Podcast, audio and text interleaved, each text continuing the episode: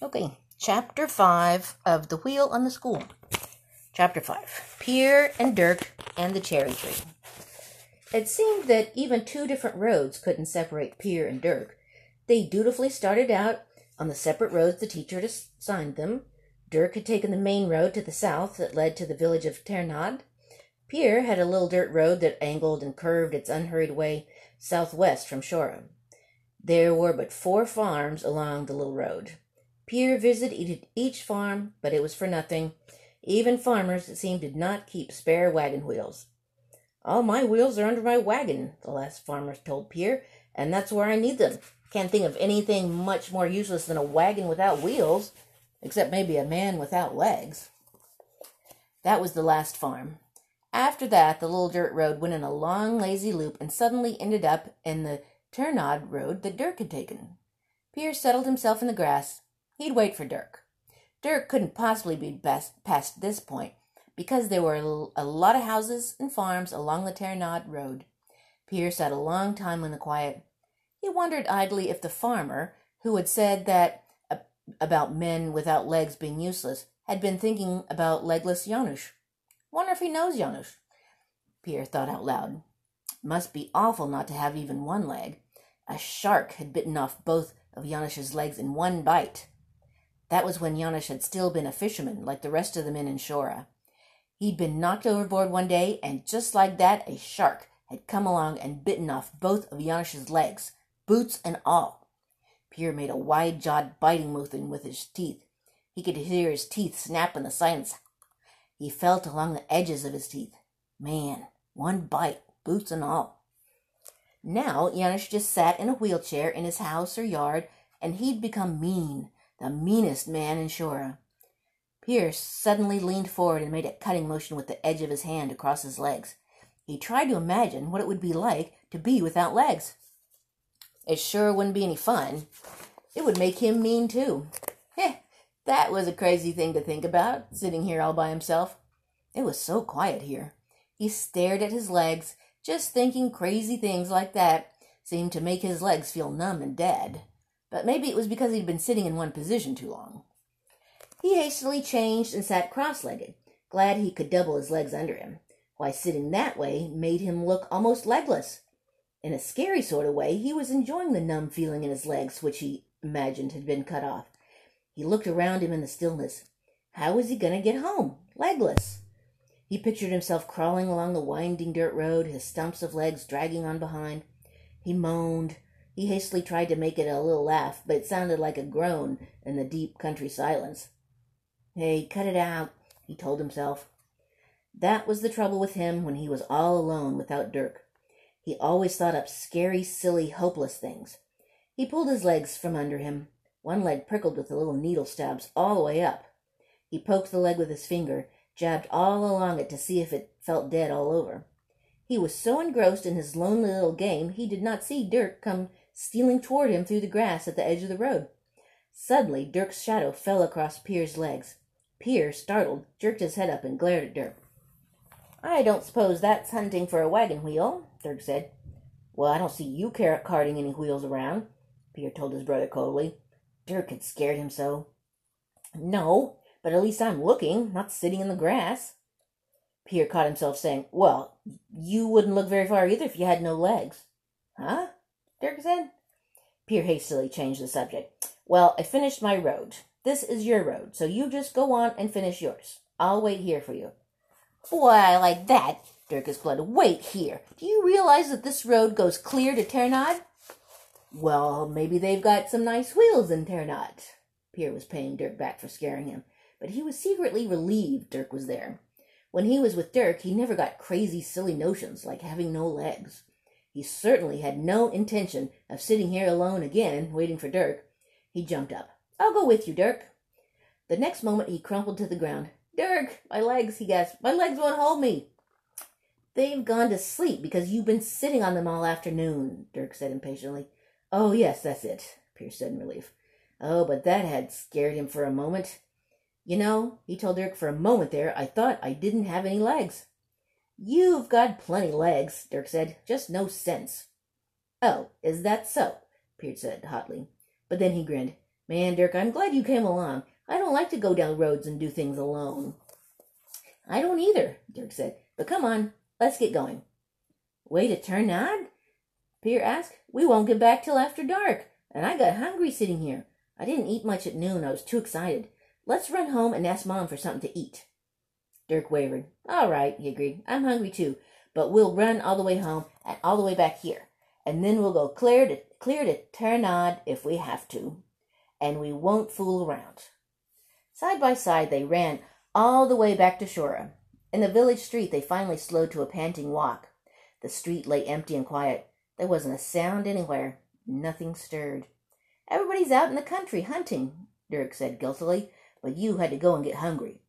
You said you were hungry too. Yes, but not until you reminded me of it. Suddenly the silence in the village was shattered.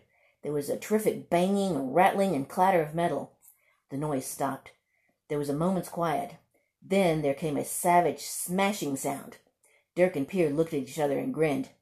He missed, Dirk said with satisfaction. Boy, did you hear that rock hit the fence? If that had hit a bird, there wouldn't be a feather left. Wow, Pier said. They stood in the street, listening and grinning, waiting for more. They knew only too well what was happening. It was Janus. The cherries on Janus's tree must be beginning to ripen, and the birds were raiding it. But, as in every other spring, Janus was under the tree, protecting his cherries. Jana, Janus's wife, had to climb up in the cherry tree every spring to hang a long rope with pieces of tin strung on it from the highest bough that would hold her weight. Janus couldn't do that. He had no legs. From the first day the cherries began to turn, Janus sat in his wheelchair under the tree to yank the rope and rattle the tin whenever a bird came near. The rattling tin took care of most birds, but not of the magpies. Magpies were bold enough and clever enough to raid the tree and steal a cherry in spite of all the rattling and banging and clatter. For magpies and boys, Janus had other measures. A little pile of stones always lay ready for the grabbing beside the wheelchair. That was for magpies and boys. Janus had a high board fence around his little yard. The top of this fence was studded with nails and sharp, jagged, broken necks of bottles. But in spite of nails and glass, the cherry tree was cherry tree was a terrible temptation to the boys in Be'er Shora. Janus's cherry tree was the only fruit tree in Shora and in the whole sea country around. In Shora a boy or a bird seldom got fruit. That's why Janus lived under his tree in the springtime. Janus started to stand guard long before the cherries were ripe for even a green cherry was a temptation to birds and boys, a green cherry being better than no cherry. But if the fence with its broken glass and nails failed to keep the boys out, there was the pile of stones gathered for Janus by his wife. On the way home from peddling her bread in the countryside, Jana had to fill the bottom of her bread basket with stones gathered along the gra- gravel roads. Every evening she supplied Janus with another day's ammunition. and Janus did not hesitate to hurl a stone at a boy trying painfully to worm himself over the fence without cutting himself and tearing his clothes. At boy or bird, Janus let fly, and through the years his aim had become deadly. Even Big Jella had failed, as often as he'd tried. If Jella couldn't manage it, who could? Jella often told how once he had gotten over the fence with only one long rip in his breeches. He'd dropped down inside Janus's yard and for once hadn't been noticed. Janus had been asleep under the cherry tree. On tiptoe, Jella had gone toward the cherry tree and Janus, but just then a miserable magpie had screeched in the tree, and all in one moment it seemed, even before the screech was out of the silly bird's mouth, Janus had been wide awake. For a moment Janus and Jella had stared at each other. Then Jella had turned and raced for the back fence. He'd wildly thrown himself up against it, so scared he'd been, and Janus in the wheelchair had silently chased him.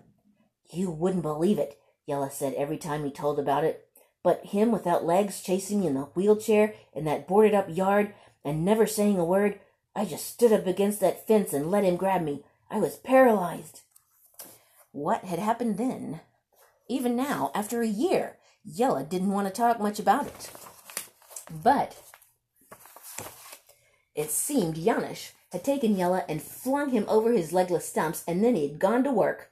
All Jella would really say was, I wasn't scared paralyzed anymore when he got through with me. I just couldn't walk. The man, that man's got the hardest hands, and he never said a word. Jella had never tried again. Back in the fenced in yard, the tin began rattling and clattering once more. Come on, Dirk said. We've got to get going. But Pier stood staring at the high fence back of which Janus was sitting. He didn't seem to hear Dirk. He stared. He stood in a half stoop, absently minding, rubbing his hand along his leg, and stared. Do you know what, Dirk? he said suddenly. Teacher said to look everywhere, didn't he? Well, one thing's sure. Nobody looked in Janus's yard. Suppose Janus had a wheel. Nobody knows what's in that yard. Just suppose there was a wheel there. How would you get it if there was? How would you even get in his yard to look? Dirk said. But he was interested now and stood looking from his scheming brother to the high fence. If Jella couldn't do it, how do you think you're going to do it? Yes, but Jella was alone. We're two. We'd do it together. How? Well, you'd have to climb the fence at the back. And get my head knocked off with a rock? Dirk said. Oh, thanks. No, you wouldn't climb over the fence. You'd make a lot of noise as if climbing the fence, but you wouldn't get your head above it. See? Then when Janus heard you, he'd most likely wheel himself to the back fence and wait for you to come over so he could sock you with a rock. But if you make a lot of noise and keep climbing as if you can't quite make it, Janus won't hear me open the gate to his backyard. Then I can quickly sneak in and take a look around, and even grab a few cherries maybe. See, he won't be near his pile of rocks. He'll be waiting for you at the fence. And if he does turn and see me, I'll just run out the gate. You'll run if you don't get paralyzed like Jella. I won't get paralyzed because sitting there in the country waiting for you, I kind of figured out how it feels without legs and how mean it must make you feel and everything. And Pierre gave up trying to explain. He didn't have the right words for it. It was impossible to explain even to Dirk. Dirk was looking at him. Well, that is a plan, he grudgingly admitted. Well, if you dare, I dare. Then Dirk started for the back fence. Pier took his wooden shoes off. Shoes in hand, he tiptoed behind Dirk as far as the high gate and the tall wooden fence. He crouched there, waiting for his brother to start making his climbing sounds. He tried to peer through a crack, but he could see nothing moving in the yard. Now he heard Dirk. Dirk was kicking his wooden shoes against the fence, making scraping sounds as if sliding down again after climbing up. Pierre held his ear against the gate, listening for sounds that would tell him whether or not Janus was rolling his wheelchair to the back fence. Then, at last, he heard the slight squeak of the wheelchair. There was no other sound inside the yard. Janus himself was keeping deathly quiet. Now Dirk was making the clambering noises again, as if once more he was trying to climb up the board fence. The squeak of the wheelchair was facing away toward the back of the yard. Oh, fading away toward the back of the yard. Pier jumped up, unlatched the gate, and softly pushed it open. To his relief, the hinges did not squeal.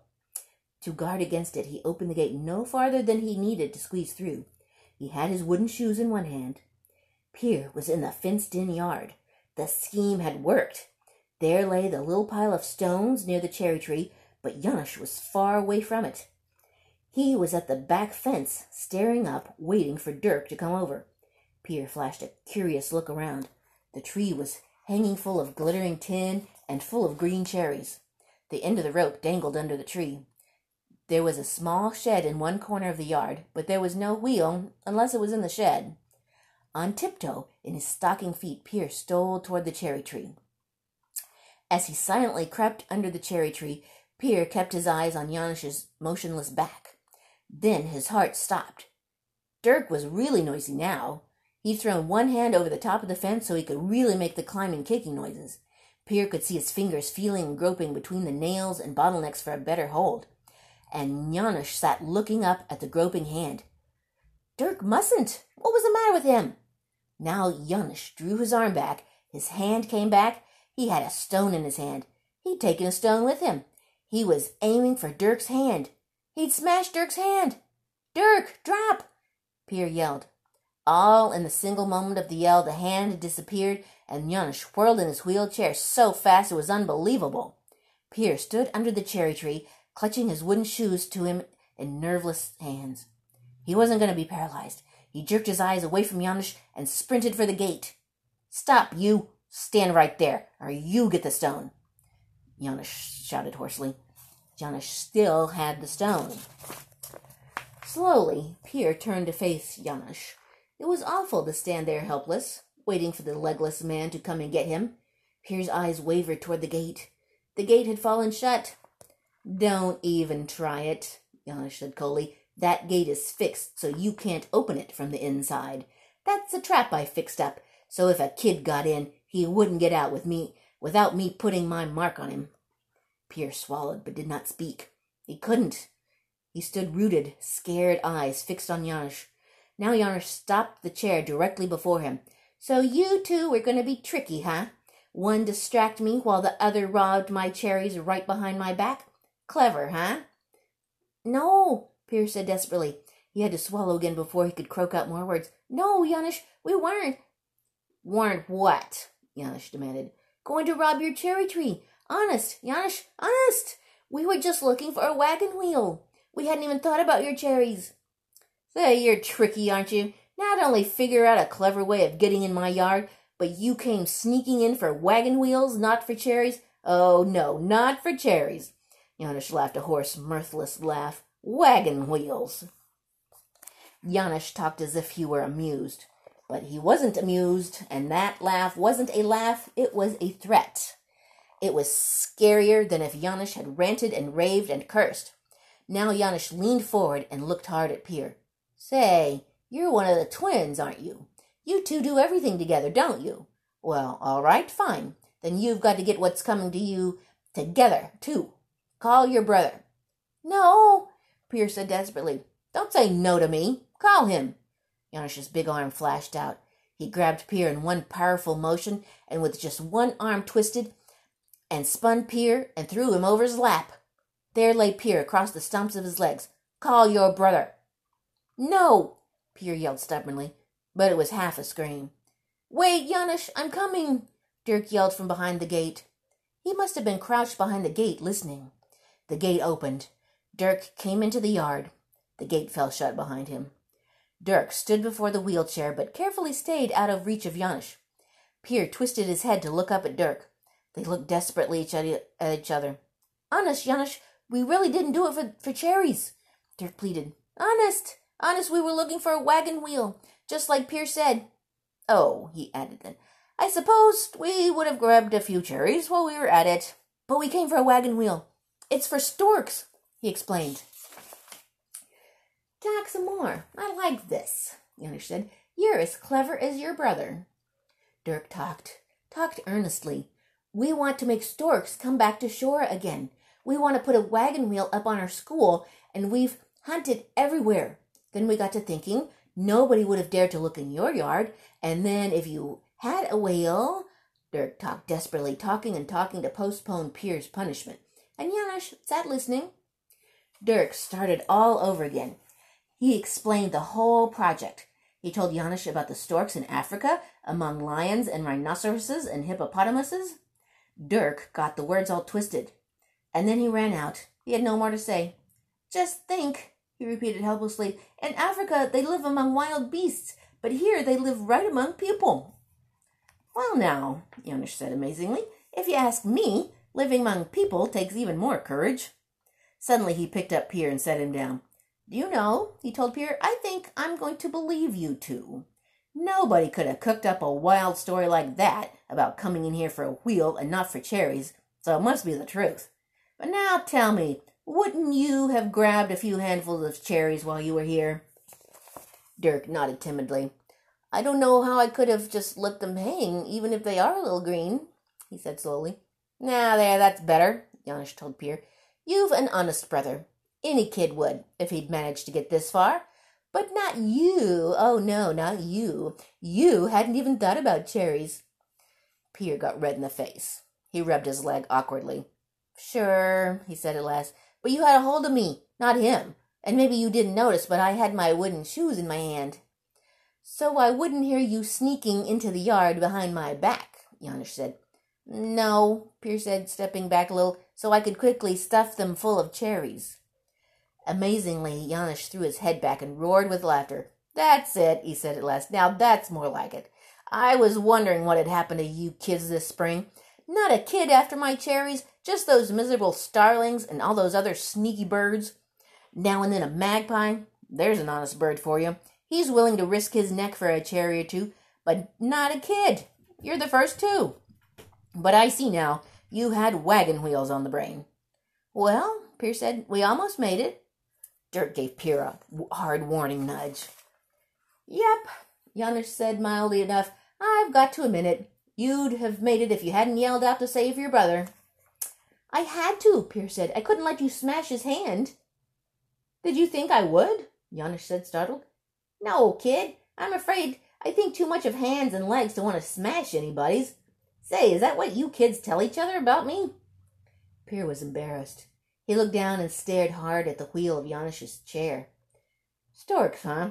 Janus abruptly changed the subject. Now there's an honest bird for you, too, and no mean cherry robber.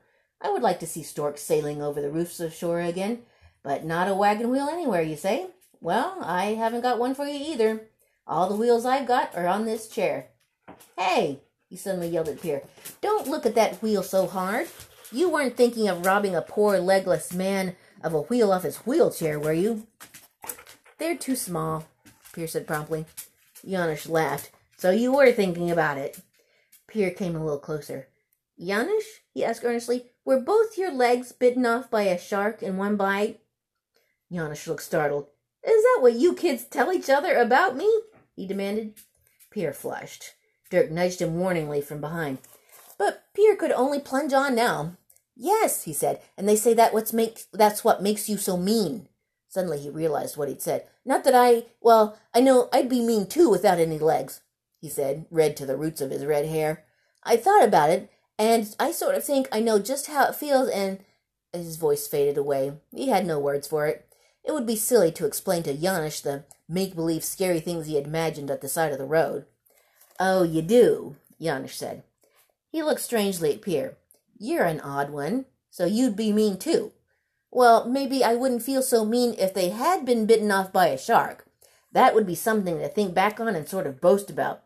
But it wasn't a shark. My legs were bitten off by a mosquito. Dirk laughed an unbelieving little laugh. Pier goggled at the man. Honest, Janus said simply. One little miserable mosquito bit me one night, both legs, while I was sleeping, and I much have scratched the bites and got blood poisoning, and I didn't go to a doctor. Sort of scared of doctors, I guess. And then they had to cut them off. Oh, golly, Janus, Dirk said. But Pier suddenly turned and hurried to the cherry tree. When he gave the rope a sudden yank, the whole tree flashed and clanked and yangled, jangled. I always wanted to do that, Pier said in an odd, strangled little voice. Then he came back to Janus's chair. You really wouldn't have smashed Dirk's hand with that rock, would you? he demanded. The man glared at him. You kids tell each other that. No, I wouldn't. All I wanted was to see his face coming over the wall with me sitting there ready with a rock. No, I think too much of hands and arms and legs. It's just some little queer fun I have, scaring birds and making kids' livers turn over. And it's a little it's a little something. Then Pier stepped solemnly before him and said, I don't like your story about the mosquito, and it doesn't tra- sound true like the shark. Didn't he say, Dirk, that if a shark had bitten off his legs, he wouldn't be mean? Janus isn't mean. Oh, golly, no, Dirk said fervently. Jella must have made a, up a lot of it, he told Pier, just to show us how brave he was. But the man was looking oddly at Pier. So you wanted to be a shark? I'd have a, I'd have a right to be mean if it had been a mean, lousy little mosquito, but since it was a man-sized shark, I've got no call to be mean. Is that it? Pierre looked right at Janus and nodded and nodded. I guess so. I guess that's the way it must be, because you aren't mean at all. Don't you think so, Dirk? Oh, golly, yes, Dirk said. They stood there a little awkwardly, not knowing what more to say. They turned toward the gate. A little red-faced and uneasy, they started to move off. We've got to hurry and look some more for a wheel, Pierre explained. Then he and Dirk turned back to the gate. The gate had opened wide before them. Janus laughed. Rigged that up with ropes, too, he said proudly. The boy stood there, wanting to tell Janus things, but finding no words to express the amazing surprise inside of them. Janus had become real. He had become a part of their village. He wasn't a fearsome ogre to be hated and outwitted. Even the yard with its forbidding high fence somehow looked different now. Lina could have told Pierre and Dirk what it was.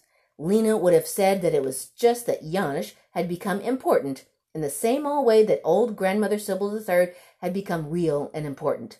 He had become a friend. But Pierre and Dirk had no words for it. They still dawdled at the gate. Pierre, no doubt, would have come up with something, but just then there was a yell from the street. There stood Eelka and a soaked, dripping Jella with their arms full of spokes and rim sections.